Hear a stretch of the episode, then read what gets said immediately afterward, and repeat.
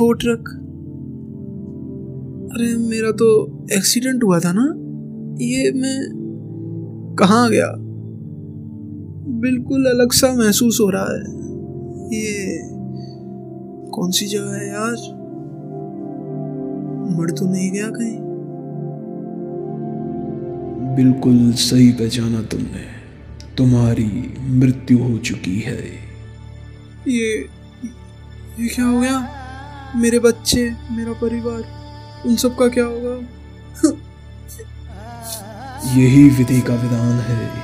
सोचो, तुम्हारे बच्चे अब ज़िंदगी को और करीब से देखेंगे और कभी तुम्हारी इंसानी कमियों को नहीं जान पाएँगे। उनके लिए तुम हमेशा हमेशा मसीहा ही रहोगे। क्या आप भगवान हो? आप दिखाई क्यों नहीं दे रहे? कुछ लोग मुझे ईश्वर बुलाते हैं कुछ राम तो कुछ रहीम। कुछ मुझे निराकार मानते हैं तो कुछ मेरी मूर्ति बनाते हैं। तुम जो चाहो वो बुला सकते हो। मैं वही हूँ जिसने इस संसार को बनाया। जिसने तुम्हें बनाया है। मैं यही हूँ तुम्हारे पास। बस अभी तुम परिपक्व नहीं हुए हो मुझे देखने के लिए। तो अब क्या होगा? मैं नरक में जाऊँगा या स्वर्ग में?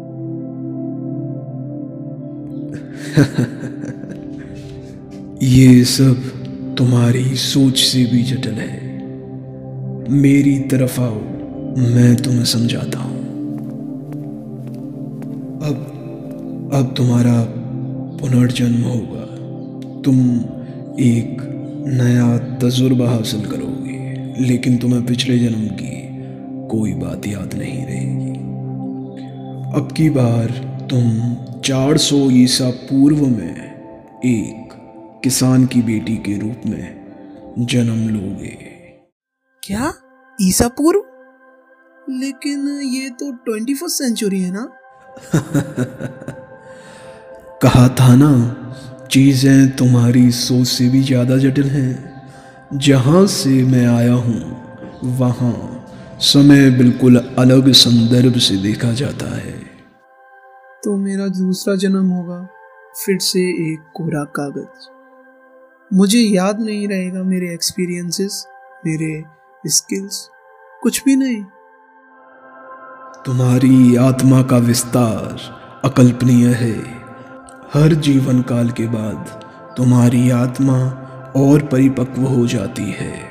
ये कुछ ऐसा ही है जैसे पानी से बाहर आने के बाद शरीर तो सूख जाता है, लेकिन पानी का एहसास तुम्हारे मन में हमेशा के लिए बस जाता है। लेकिन एक मिनट। अगर मैं अलग अलग समय में पुनर्जन्म लेता हूँ तो तो ये भी तो हो सकता है कि कभी मैं अपने आप से भी मिला हूँ। अब तुम सही दिशा में सोच रहे हो। वास्तविकता में हमेशा ऐसा होता है।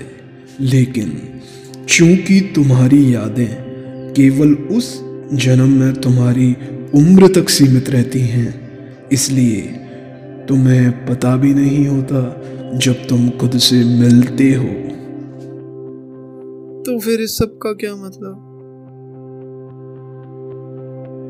मैंने इस ब्रह्मांड को केवल तुम्हारे लिए ही बनाया है जिससे तुम परिपक्व हो सको। आपका मतलब हम सभी इंसानों से है ना? नहीं केवल और केवल तुम। मैंने ये ब्रह्मांड केवल तुम्हारे लिए ही बनाया है। हर जीवन के साथ तुम परिपक्व होते जाते हो और इसी के साथ तुम एक ज़्यादा समझ वाले जीव बनते जाते हो। केवल मैं? तो फिर बाकी सभी का क्या? यहाँ पर कोई दूसरा है ही नहीं। इस ब्रह्मांड में केवल तुम हो और मैं हूँ। जितने भी दूसरे लोग हैं वो सभी तुम्हारे ही दूसरे जन्म है किसी और समय में।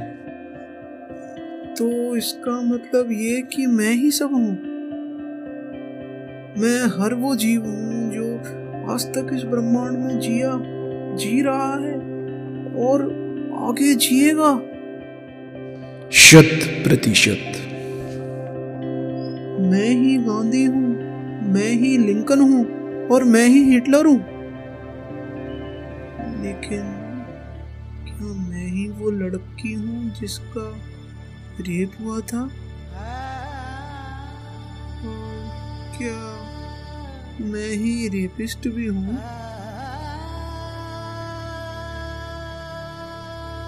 जब कभी कोई तुम्हें दर्द देता है तुम ही वो दर्द सहने वाले हो और तुम ही उस दर्द को देने वाले भी।